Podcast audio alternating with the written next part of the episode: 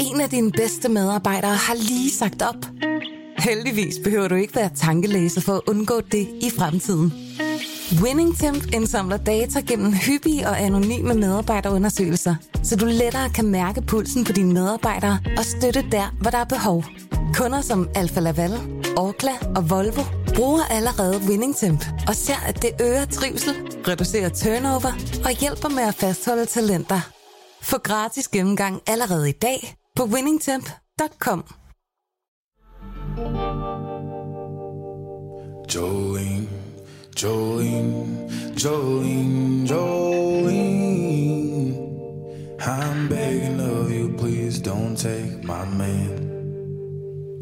Jolene, Jolene, Jolene, Jolene.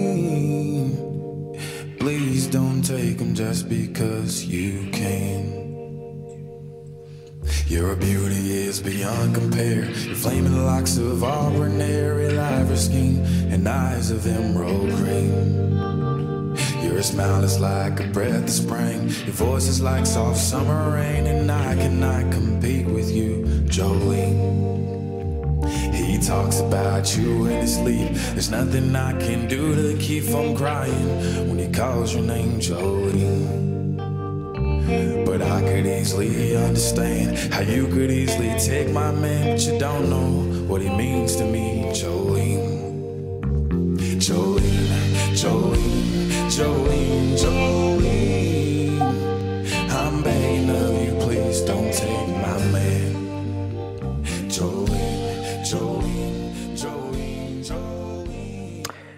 Ja, vi starter med den her uh, Lil Nas X udgave af Dolly Partons Jolene, som jeg tror, vi har spillet i en to-tre gange, altså i den oprindelige Dolly Parton udgave. Den her, Det er et af de, kender, David, ikke? det er et af hvad? Jolene. Det er et af de numre, du kender. Det er et af de numre, jeg kender. Det er et af dem, jeg er uh, rent ud sagt ret vild med. Ikke? Altså, Uh, uh, Og hvis, man, hvis vi fortsætter med kampagnesporet, trods øh, at, øh, Kasper altså, ikke vil lave sine øh, beslutninger om at forlade os om, så, øh, så vil vi nok spille den et vis antal gange igen. Hver Det gang du vi. spiller den og spille den, så vil du komme på, at nu vil du høre Jolene igen. Ja, det vil jeg, fordi man vil altid gerne høre Jolene igen. Ikke? Jeg, jeg vil sige det sådan, prøv en gang at gå ind på, på, på, på YouTube, og så bare søg på Jolene, så er der sådan en endeløs række af forskellige udgaver med øh, Dolly Parton, eller med Dolly Parton og Miley Cyrus, eller med Miley Cyrus sammen med hendes band, og jeg ved ikke hvad. Der kan man få timer til at gå, Mads. Timer. Der kommer nok også en, øh, et klip med dig, der synger den på et tidspunkt. det, det, øh, der ligger nok allerede et par, par klip, jeg kan, jeg kan offentliggøre, hvis jeg gerne, øh, hvis jeg gerne vil frem i verden. Øh, af det Godt at spor, en for. Det er godt at have en at kigge på. Ikke? Den her sang, som vi nu lige hørte her, det var Lil Nas X, som øh, udgav den i den forløbende uge. Og, og Lil Nas X, vil jeg godt indrømme, at det, det er sådan forholdsvis nyt, at, øh, at, at jeg har lyttet til ham, men det er sådan set ikke så mærkeligt, fordi han har kun været med øh, sådan på, på, på, på topplan i en to-tre år, så jeg er aldrig first mover på det her, på det her område. Men, men Lil Nas X, han præsenterer sig selv, Mads, som noget, som er, en, er, er, er sådan et sjovt begreb, nemlig en country rapper. Altså kendte du det begreb, en country rapper? Nej, det er nyt for mig. Lil Nas X er også mere... øh, Kasper er jo fan af Lil Nas X. Øh, Ja. Og hører meget, men jeg har ikke hørt ham så meget. Nej, og, og, og, og, ved du hvad, så, så læser jeg lidt op på ham, fordi han kommer med den her udgave, som blev et viralt sensation, rent udsagt, øh, lige med det samme. Øh, hans første hit, det hed Old Town Road, og er fra 2020, undskyld, 2019. Og der kommer han altså ind ud af ingenting og rammer på, på Billboard Hot 100 chart, øh, og er der 19 uger i træk, og det er den, er den første, der har ligget 19 uger i træk på toppen af den der. Midt i det hele, der springer han ud og siger, at han er homoseksuel.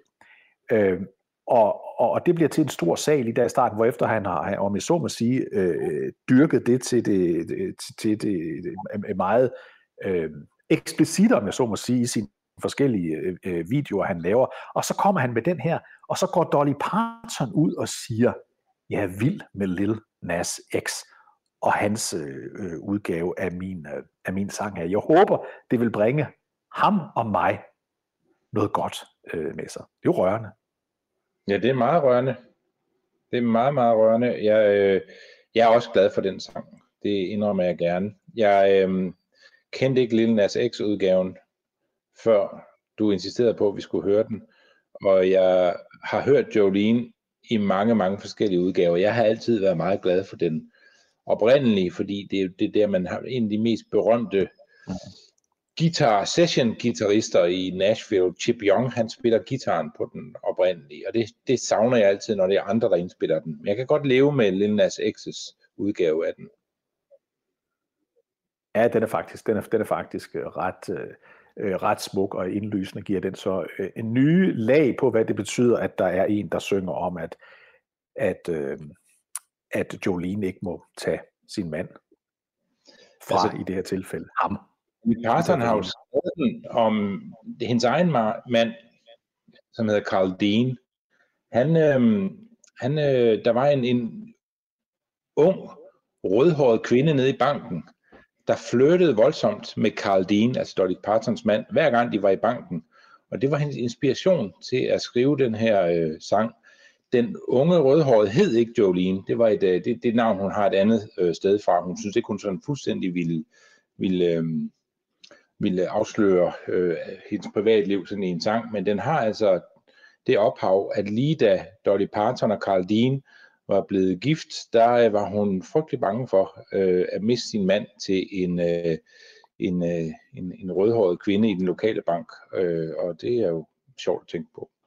Det er det, og så var det også smart af hende at, at, at vælge navnet Jolene, fordi det på en eller anden måde passer til, øh, til, til, til, til, til rytmen i den her, i den her vidunderlige sang. Vidunderlige sang. Og vi glemmer jo aldrig, at, at Dolly Parton har den der helt enestående evne i et USA, der ellers er splittet på alle mulige kanter, man overhovedet kan forestille sig, at hun er det menneske i USA, som der dels er flest, der holder af, men endnu mere imponerende, færrest, der ikke kan lide. Altså, der er færrest, der ikke kan lide hende i USA. Hun er simpelthen en, der ikke kan støde folk fra sig. Hun er en, der, der, der gør, at øh, på tværs af, af indtægtsgrupper, geografisk placering, etnicitet, hudfarve, hvad ved jeg, det er som om alle kan lide øh, Dolly Parton. Alle elsker Dolly Parton i USA. Det er, det er ingen tvivl om. Det skal man ikke være meget i USA for at finde ud af. Lad os lige prøve at øh, skifte spor her øh, til en anden øh, melodi. Det er jo ikke nogen, det er ikke sådan, fordi jeg har lavet et musikprogram her, men jeg vil alligevel øh, lave en, en overgang til det næste, vi skal tale om, og, og, og så skal vi nemlig have en gættekonkurrence. Vi skal høre øh, Fats Domino's hit, øh, øh, Blueberry Fields, og så skal vi gætte på, hvilken politiker, der har ham som yndlingskomponist.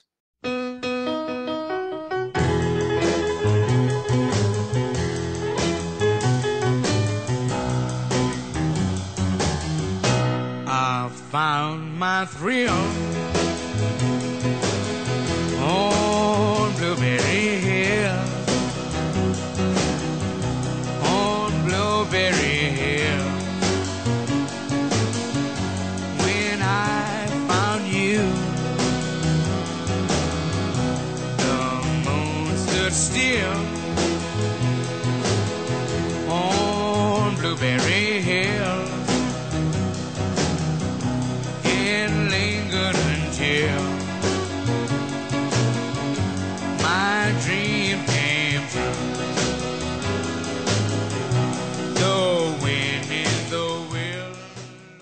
Ja, Mads, den her sang, øh, meget, meget, meget kendte sang med Fats Domino, den er fra 1950'erne.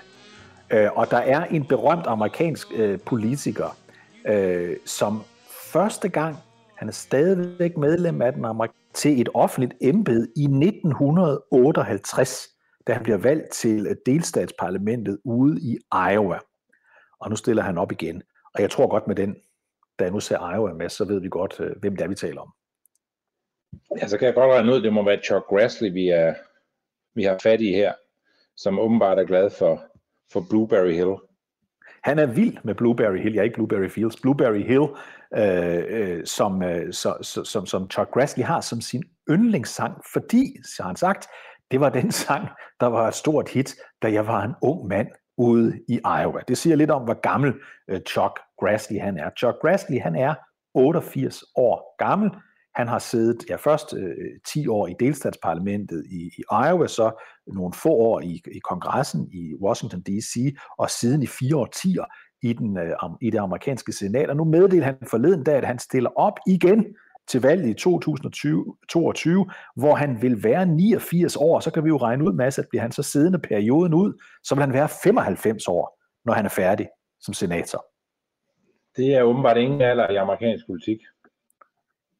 Men hvad er det, han kan? Altså, det, fordi det, det, det er jo interessant, at, at, at, at Chuck Grassley, som altså er, er, er, er et af to øh, senatorer i øvrigt, der sad i kongressen, altså sad i, i, i, øh, i senatet, da øh, Jimmy Carter var præsident, altså også for nu at, at, at sige, hvor lang tid han egentlig har siddet, uh, siddet med. Han var allerede en erfaren politiker, da Ronald Reagan bliver præsident. Uh, hvad vil du sige, Mads? Hvad er det, der gør, at sådan en type som, som, som Chuck Grassley, han kan sidde øh, så lang tid? Mm, han er jo en, han er jo, altså, han er jo en af de sidste arbejdere, der findes i amerikansk politik. Han var egentlig landmand og tror jeg også metalarbejder, før han øh, begyndte at læse lidt. Øh, han er utrolig folkelig, øh, og selvom når han er i senatet, så render han selvfølgelig altid rundt i jakkesæt og slips. Så alle de gange, jeg har set ham, på, i, i Iowa, der har han altid stået med opsmøgende øh, skjorteærmer og øh, foran øh, altid i en lade et eller andet sted og holdt øh, politiske møder. Han er, han er en folkelig varm type, som jeg tror, man vælger i Iowa, lige så længe man, øh, man overhovedet kan slippe sted med det, uanset hvor, hvor gammel han bliver. Så det er jo noget af det, han kan. Og så er han jo han er meget vellidt i sit, øhm, i sit eget parti, og også i de, i, i, hos modstanderne, og det, det tror jeg skyldes, at han er sådan en, øh, en der ofte tænker mere i at samle, end at, og, og, og splitte, når der skal laves øh, politiske resultater. Så han bliver tit brugt til, som sådan en, der sådan skal ringe rundt, når man skal have folk til at nå et fælles mål. Øhm, og øh, ja, det tror jeg, jeg tror bare, det er, han er sådan øh, indbegrebet af, hvordan en, en perfekt politiker fra landet ser ud. Og så øh, er han øh, trods sin, om jeg så må sige, høje alder, ikke det ældste medlem af senatet. Det er Dianne Feinstein, øh, den demokratiske senator ud fra, fra, fra Kalifornien. Hun er nogle få måneder øh, ældre end, øh, end, end Chuck Grassley. Men mens vi tidligere talt om, at Dianne Feinstein er, er, er aldersvækket, for at sige det som det er, så er der ingen der siger det om Chuck Grassley. Lad os lige prøve at høre hans øh, seneste øh, øh, korte valgvideo, eller valgreklame øh, øh her på, øh, på bare et halvt minut. He's kind of a big deal in Washington, but it never went to his head. He knows where he came from. Born on a farm. Years of farming by day, factory work by night. Twice he opened his pay envelope to find a pink slip. Laid off and worrying about taking care of his family. He's traded the factory floor for the Senate floor, but still lives on a farm. Still shows up for work every day. Best attendance in the Senate. Every county, every year, listening to Iowans. He's never been to the Congressional Country Club, but he can find every Dairy Queen in Iowa. It's the work ethic of the farm, the factory of Iowa. Our Senator Chuck Grassley named the hardest working senator, but still mows his own lawn. I'm Chuck Grassley, and I approve this message. Ja, det vi ser i sådan cirka en tredjedel af den her øh, video, det er faktisk, at Chuck Grassley, han kører rundt på sin egen øh, græsplæne der omkring sin gård, han har i, i Iowa, hvor han altså selv slår græsset. Det er så, hvad det er. Hver morgen, Mads, der står Chuck Grassley op klokken 4 om morgenen, der, der ringer hans ur, og det er fordi, han skal ud og løbe en tur. Han skal ud og løbe en tur klokken 4 om morgenen, lige meget hvor han er henne. Og det ved lobbyister og folk, der interesserer sig for politik. Derfor er det sådan en tradition, især hjemme i Iowa, at når Chuck Grassley han løber der klokken 4 og begynder at løbe væk fra sin gård, så møder der simpelthen øh, lobbyister, øh, politiske interessegrupper og Øh, lokale, der har en interesse, så møder de op i løbetøjet, og så kan de få en løbetur sammen med nu 88-årige Chuck Grassley, fordi han løber stadigvæk hver eneste, hver eneste morgen. Vi kunne lære meget af ham. Jeg er ikke i tvivl om, hvis Chuck Grassley stillede op herude i Ringkøbing Skjern, så vil jeg ikke have en chance. Han er, øh, Han er en, han er en øh, god, jordnær type, som øh, man skal være meget speciel, hvis man ikke holder af. Det synes jeg også, den her øh, reklamevideo, som jeg ikke havde hørt, før du spillede den, den passede meget godt med min beskrivelse af ham, ja. heldigvis. Øh, den, det gjorde. Den, den fuldstændig rammer ind. Og det, der er et eller andet med mennesker, der bare der slår deres egen græsplæne. Det er sådan noget, man godt kan lide at stemme på. Så kan vi også se, jeg var inde og kigge på The Des Moines Register, den, den store øh, avis øh, derude i Iowa, kendt fordi øh, Iowa jo, som, som folk vil kunne huske, er det sted, hvor man har de første primærvalg, og derfor så er det altid interessant, altså i, i, i, en, i en præsidentvalgkampagne, der er det altid interessant at se, hvor ligger Des Moines øh, Register hen, og hvordan har, ser deres meningsmåling ud. Når de er inde og sige, de har lavet målinger her på, på Chuck Grassley, øh, og, og, og mulige konkurrenter. Når Chuck Grassley er, er, er modkandidaten til den person, der formentlig vil stille op for, for demokraterne, så ser han ud til at få en sikker sejr, altså en sikker sejr. Men hvis det ikke er Chuck Grassley, men en eller anden anden republikaner, der stiller op, så bliver det pludselig helt lige, så er der en risiko for, at Iowa falder. Øh, så derfor kan vi nok også øh, regne ud, at, øh, at Chuck Grassley selv kan se det, der er behov for, at han tager en tørn mere, men også at det republikanske parti ser med den stemmelighed, der er 50 senatorer på hver side øh, inde i, i, i senatet, at der er behov for, at den her ellers ældre herre, han simpelthen øh, tager en, øh, en tørn mere. Og så må vi se, om han også øh, løber kl. 4 om morgenen som, som 95-årig, men det skulle ikke undre mig.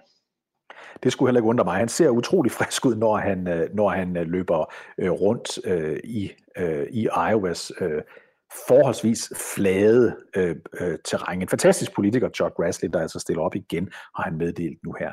En anden politiker, som vi også øh, har talt om øh, tit, og som vi lige vil tale om øh, lidt nu, det er øh, West Virginias demokratiske senator øh, øh, Joe Manchin. Og det skal vi gøre, fordi øh, vi optager her, hvor det er fredag eftermiddag dansk tid, øh, velvidende, at det formentlig, måske, men det er ikke helt sikkert, bliver afgjort i dag, senere på dagen, øh, dansk tid, øh, amerikansk tid, øh, der bliver det afgjort om den store øh, pakke øh, lovgivning, som Joe Biden har lagt ind, der altså handler om infrastrukturreform, der handler om en grøn reform, der handler om en velfærdsreform, om alt det der, den kæmpe pakke, øh, den ryger igennem øh, senatet, ryger igennem repræsentanternes hus, det står og vipper, så det, vi skal lige huske at sige her, det kan være, at det er afgjort øh, når, øh, når, øh, lytterne, når I lytter til den her udsendelse. Men en, der er central i positionen her, det er øh, West Virginias øh, guvern- øh, hvad hedder det, øh, senator Joe Manchin. Og prøv lige at høre et interview, øh, der var med Joe Manchin, hvor han bliver kritiseret for ikke bare at vil stemme for de her pakker, som, som det, det demokratiske lederskab anført af præsidenten, men også med andre ledende politikere, ønsker skal stemmes igennem. Her er spørgsmålet til Joe Manchin, altså, hvorfor stemmer du ikke bare for? I've never been a liberal in any way, shape, or the form. There's no one has ever thought I was. I've been governor, I've been state secretary of state, I've been state legislature, I've been a U.S. senator, and I have voted pretty consistently all my whole life. I don't fault any of them who believe that they're much more progressive and much more liberal. God bless them. And all they need to do is we have to elect more, I guess, for them to get theirs, elect more liberals. Ja, og her skal vi huske på, at liberal, sådan i amerikansk forstand, betyder venstreorienteret i virkeligheden. Vælg nogle flere, der er mere venstreorienteret, hvis I gerne vil have jeres politik igennem, for jeg er ikke venstreorienteret, siger Joe Manchin.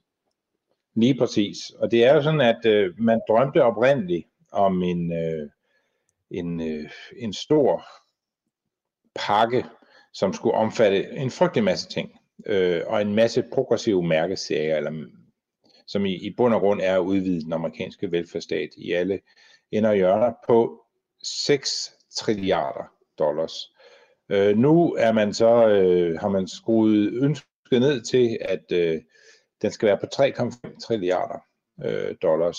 Og den pakke blev man så mere realistisk omkring. Øh, den var meget venstreorienteret, det er den stadigvæk, i hvert fald i den forstand, at det er en, en stor udvidelse af den føderale stat og øh, af den amerikanske føderale velfærdsstat.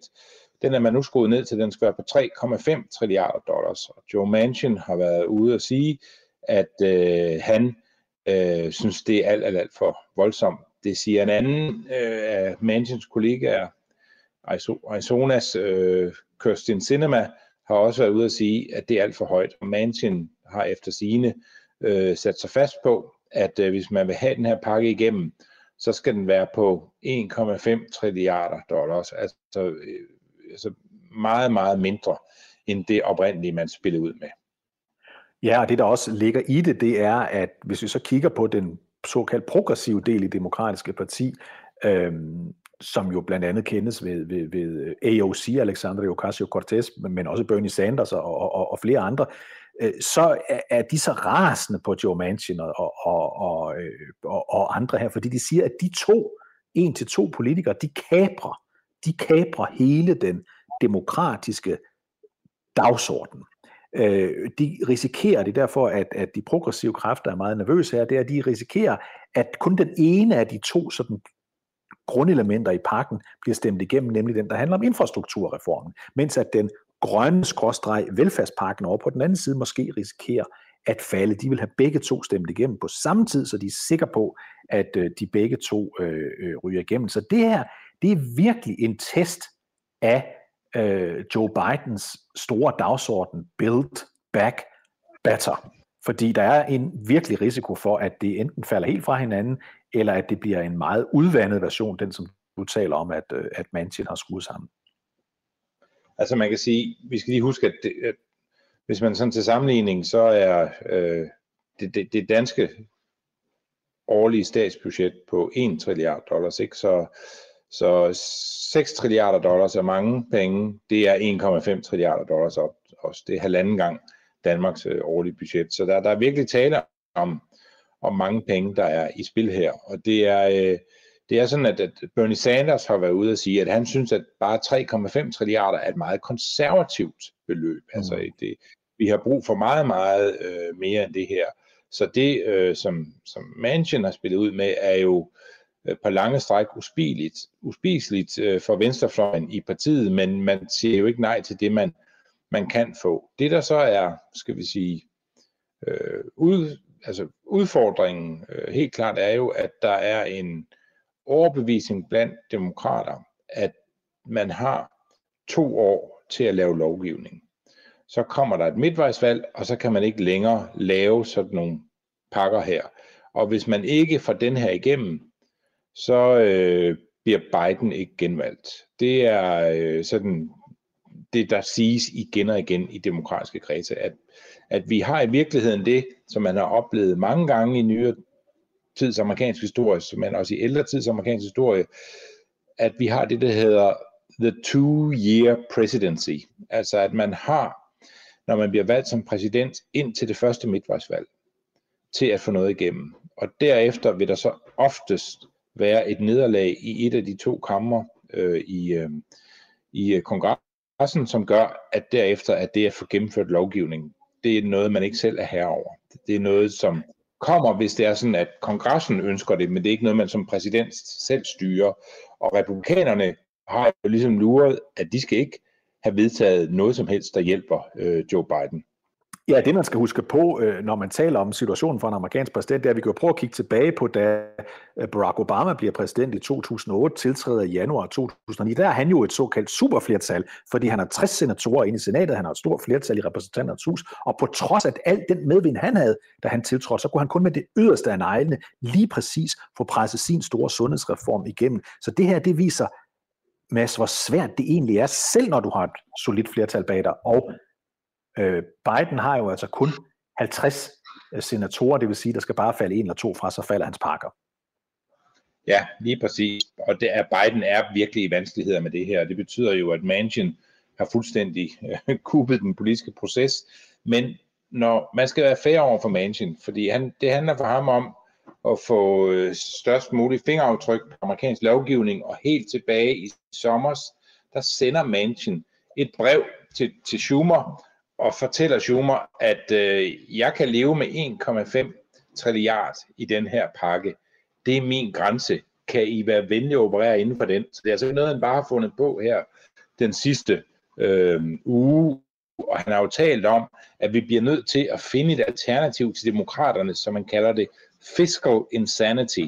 Øh, og, og det er jo... Øh, Altså, det er jo bestemt også en, en, et, en legitim politisk platform at have, men den er jo ikke populær i et parti, der godt kan lide at bruge penge. øh, og især offentlige penge.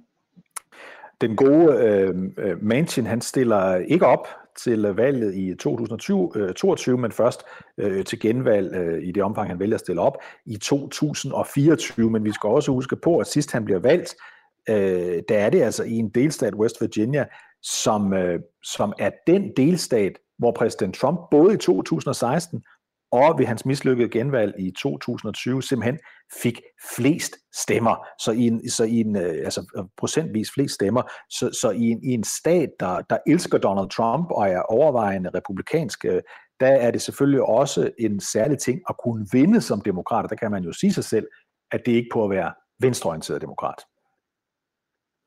Nej, og Manchin skal nok blive genvalgt. Han er øh, lige så populær som Chuck Grassley er, og lidt med samme midler faktisk, og lidt i en delstat, der på nogle stræk sådan har de samme type vælgere, selvom de værdipolitisk er noget forskelligt fra Iowa til, øh, til West Virginia. Øh, og Manchin, han, han ved udmærket, hvem det er, han repræsenterer, og det, det er, øh, han skal ikke spændes for en eller anden venstreorienteret vogn. Det, øh, det øh, kommer aldrig til at ske. Øh, så stor en realist er Joe Manchin.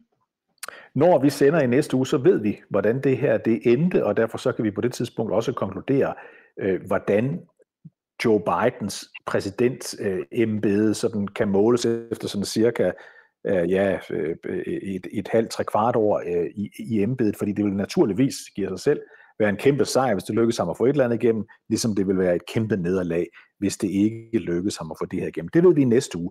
En anden diskussion, som også har rystet præsident Biden, det har vi talt meget om i de sidste uger, det er selvfølgelig situationen i Afghanistan. Den øh, var igen øh, oppe og vende i det amerikanske senat her i den forløbende uge, hvor der var fokus på, hvad der skete i øh, Afghanistan og i forbindelse med den, den kaotiske exit, men i det hele taget også med øh, USA's øh, tilbagetrækning øh, fra Afghanistan. Lad os lige prøve at høre, hvad øh, forsvarsminister øh, Lloyd øh, Austin sagde, øh, da han var inde i, øh, i, øh, i senatet. We helped build a state, Mr. Chairman, but we could not forge a nation.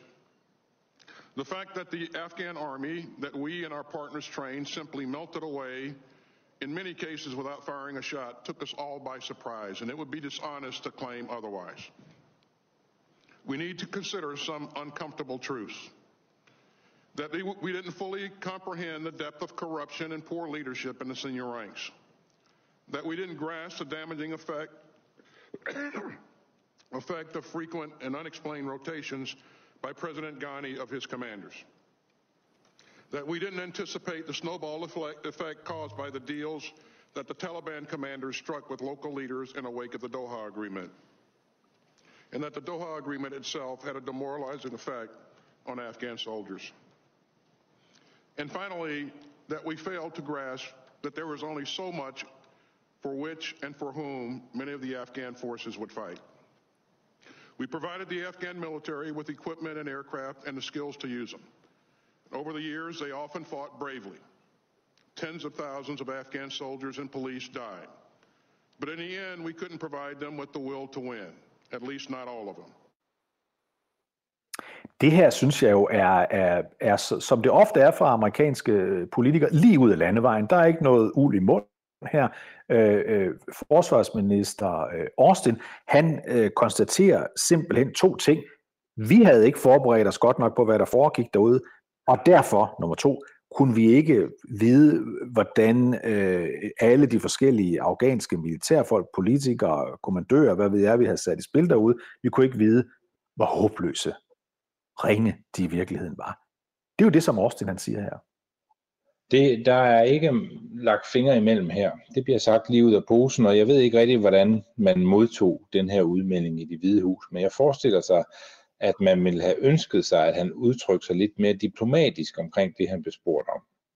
Ja, det kan vi roligt sige, at han, han ikke gjorde. Der er ikke meget diplomat over Austin her.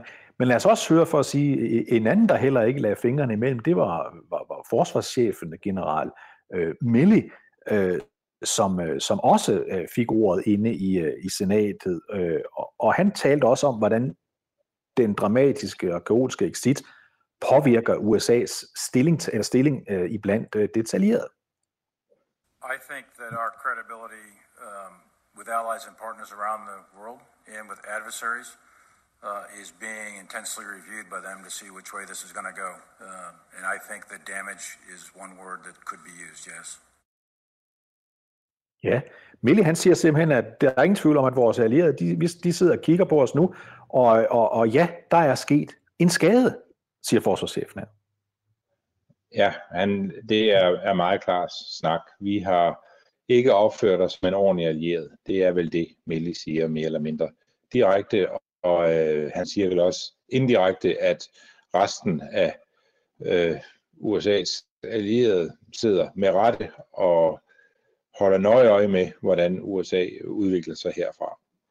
Så her kan vi også sige, at her vil Joe Biden, i det omfang han har siddet over i det ovale værelse, og, og, og, og set, øh, hvad der foregik over i kongressen under de her øh, høringer, øh, altså, det ser jo ikke godt ud fra, fra, fra Joe Bidens side, at hans forsvarsminister øh, sidder og fortæller, hvor uforberedt det hele var, hvor koldt det hele var, og hans egen forsvarschef siger, at, at, at vores allierede sidder og kigger på os og tænker, hvad i alverden øh, øh, øh, foregår der. Så kombinationen, nu havde vi før økonomien, som vi ikke kender afslutning på, men altså her har vi sikkerheds- og udenrigspolitikken, øh, militærpolitikken, øh, hvor hans egne folk jo ikke hjælper ham.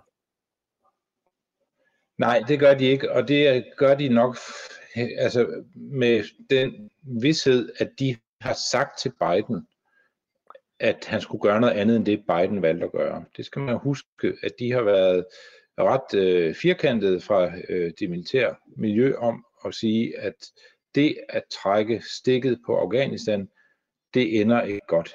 Det synes vi er en rigtig, rigtig dårlig idé. Så gør præsidenten det alligevel, altså på trods af deres anbefalinger, og, øh, og det er jo klart, at det øh, har de svært ved at lægge skjul på, selvom de udtrykker sig så diplomatisk man nu kan i den post, de har, så er det jo også tydeligt, at de vil ikke skrives ind i, i, i Kabuls fald som dem, der øh, synes, at det, der er sket, det er foregået på en ordentlig, måde, ordentlig façon.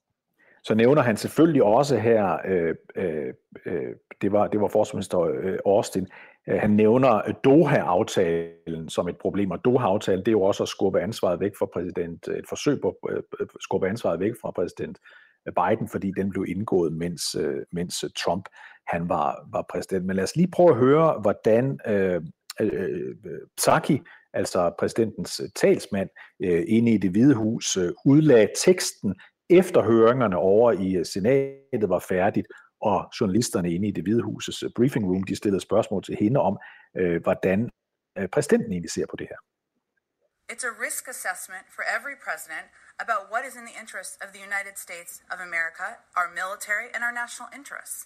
And if we had kept 2,500 troops there, we would have increased the number of troops, we would have been at war with the Taliban, we would have had more U.S. casualties. That was a reality everybody was clear eyed about. There are some, as is evidenced by people testifying today, who felt we should have still done that. That is not the decision the president made. It's up to the commander in chief to make those decisions. Ja, her kan vi altså høre, at, øh, at øh, talskvinden her for præsidenten, hun bruger det standardargument, som også præsidenten har brugt, nemlig at øh, det handler simpelthen om, at vi ikke vil være i krig længere.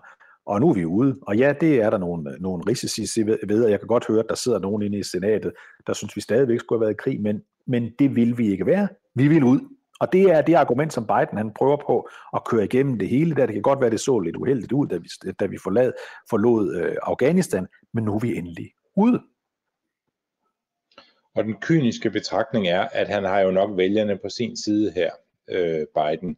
Det vil sikkert blive glemt, at det ikke var nogen køn exit, men når de fleste amerikanere gerne vil ud af Afghanistan, så er øh, man nok mindre interesseret i, øh, hvilke stilkarakterer man får for den måde, man øh, forlader landet på. Det er afgørende for, hvordan Biden kommer til at, at blive ramt af, af den her, i mine øjne, elendige håndtering af øh, situationen i Afghanistan fra, fra den amerikanske centraladministrations side, det er, om man kan få Taliban til kun at øh, være modbydelig over for deres egne, altså holde problemerne inde i Afghanistan og lade være med at øh, understøtte aktiviteter, der breder sig øh, ud fra Afghanistan.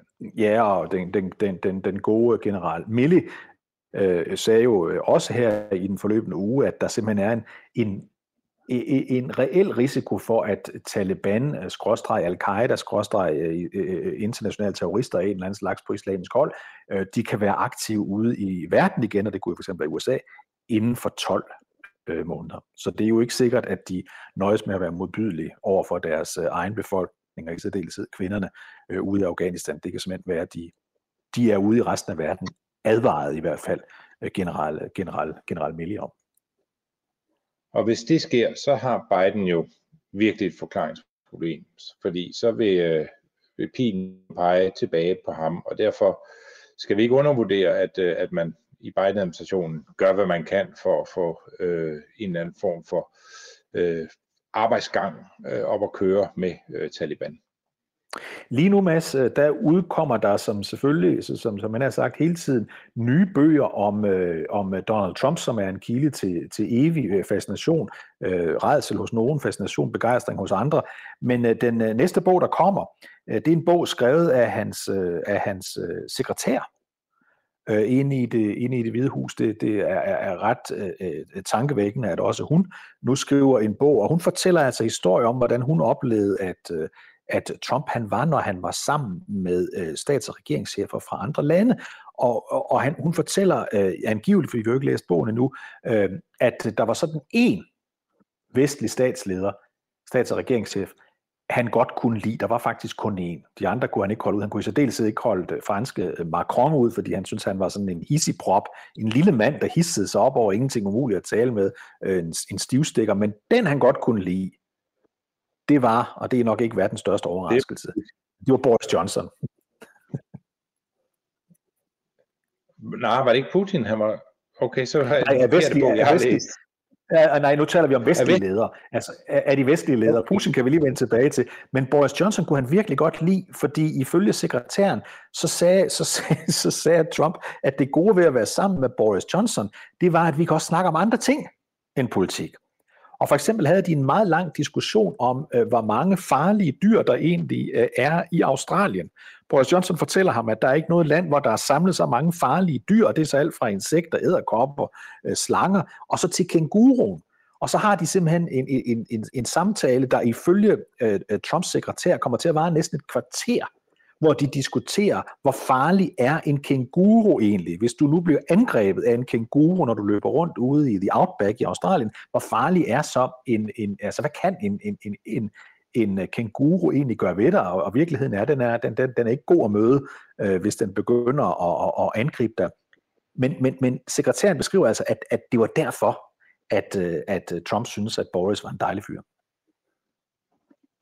Og om Putin skriver hun så videre, at øh, Trump siger øh, til Putin, og det der møderne, det er derfor, jeg troede, det var Putin, der var dit eksempel her, men jeg hørte ikke måske ordentligt efter dit oplæg, at, øh, at, øh, at, han, at han angiveligt skulle sagt til, til Putin, nu skiller jeg dig lige lidt ud her og virker hård, mens øh, der er kamera på, og så øh, går vi to øh, et sted hen og taler øh, alvorligt sammen. Er det okay? Og så skulle Putin have nikket og sagt, ja, ja, det er helt okay.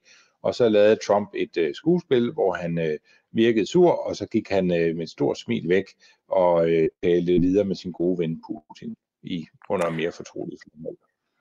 Selvom Trump så kan sidde og ærge sig over den lindestrøm af bøger, der kommer om ham, og der kommer aldrig rigtig nogen, der, der, der siger, at han var en fantastisk fyr, så må Trump alligevel sidde nede i Mar-a-Lago, hvor han stadigvæk sidder nede i, i det, man kalder The Summer White House, nede i, øh, nede øh, i, øh, i, i Florida, øh, så må Trump sidde i de her dage og tænke, øh, hold kæft, for går det dårligt for Joe Biden. Jeg har en virkelig god chance for et comeback. Øh, det må han simpelthen sidde og pønse på nu. Endnu mere, han har gjort tid til. Ja, altså især hvis, nu ser det ud til, at den her øh, saltvandsindsprøjtning i den amerikanske økonomi øh, fra federal hold, at den godt kan risikere at blive noget udvandet i forhold til det, man havde drømt om i Demokratisk Parti. Og måske kan også blive så udvandet, det simpelthen er svært at sælge den som en stor politisk sejr, selvom vi taler om et, et, et gigantisk øh, beløb.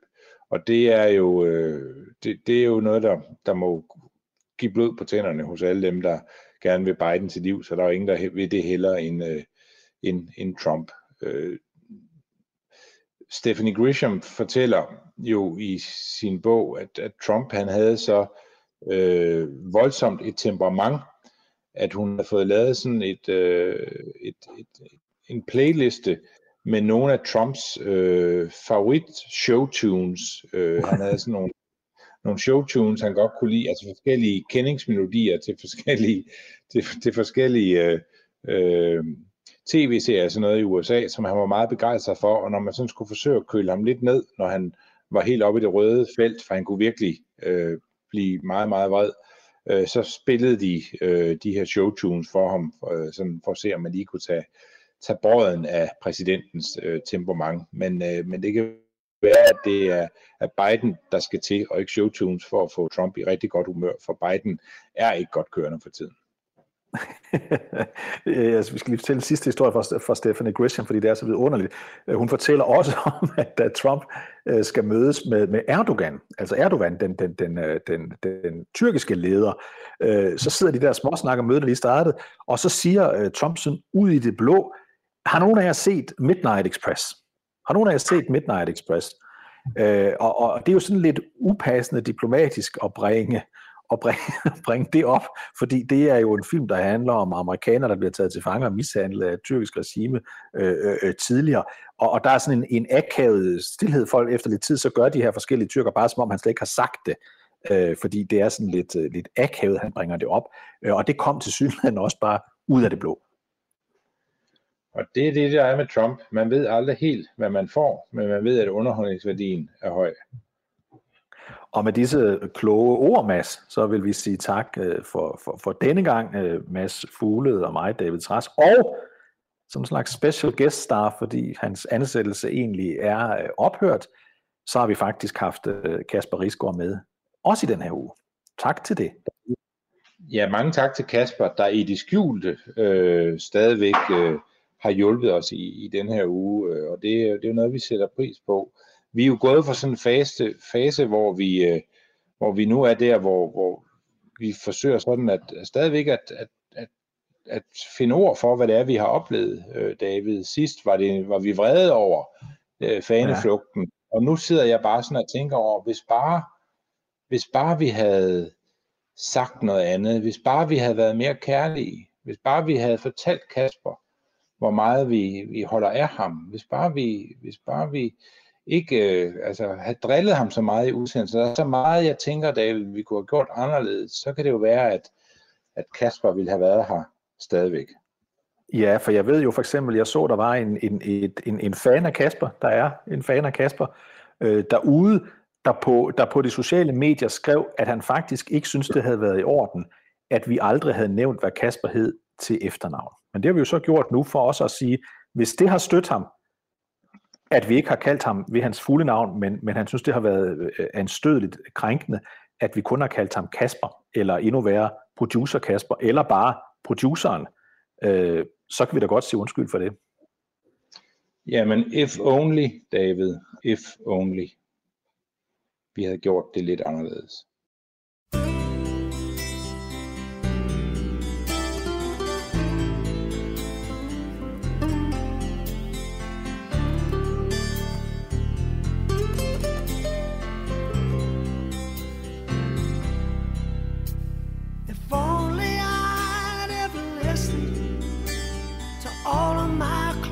closest friend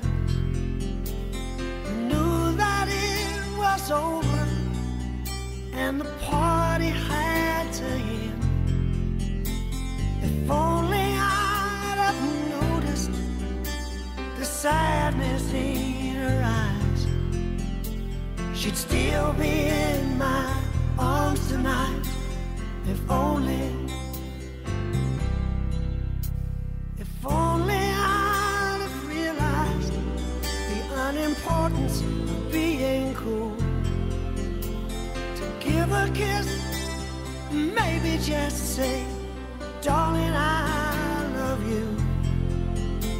If only I'd said I'm sorry, I'd have been a much better man.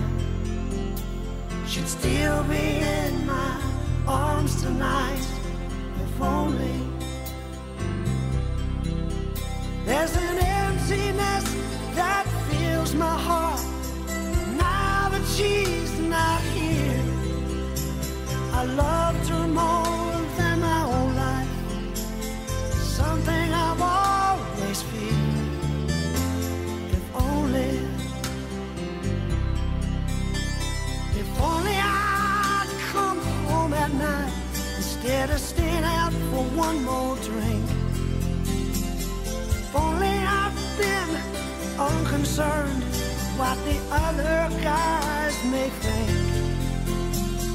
If only I'd have held it but I guess it's too late now. Oh, how blind can one man be? If only. Oh, but I will not be sad after all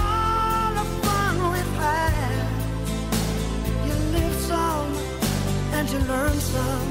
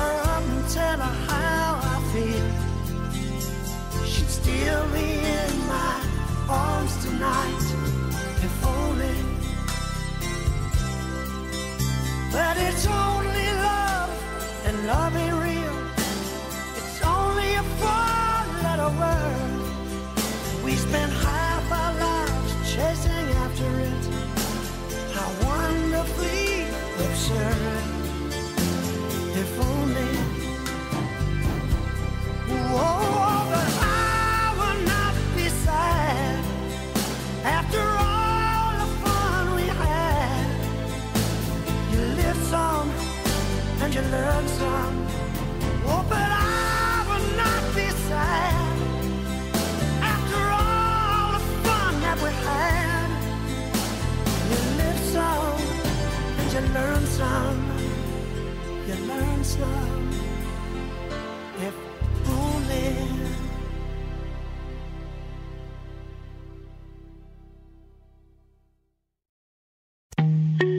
En af dine bedste medarbejdere har lige sagt op. Heldigvis behøver du ikke være tankelæser for at undgå det i fremtiden. WinningTemp indsamler data gennem hyppige og anonyme medarbejderundersøgelser, så du lettere kan mærke pulsen på dine medarbejdere og støtte der, hvor der er behov. Kunder som Alfa Laval, Orkla og Volvo bruger allerede WinningTemp og ser, at det øger trivsel, reducerer turnover og hjælper med at fastholde talenter. Få gratis gennemgang allerede i dag på winningtemp.com.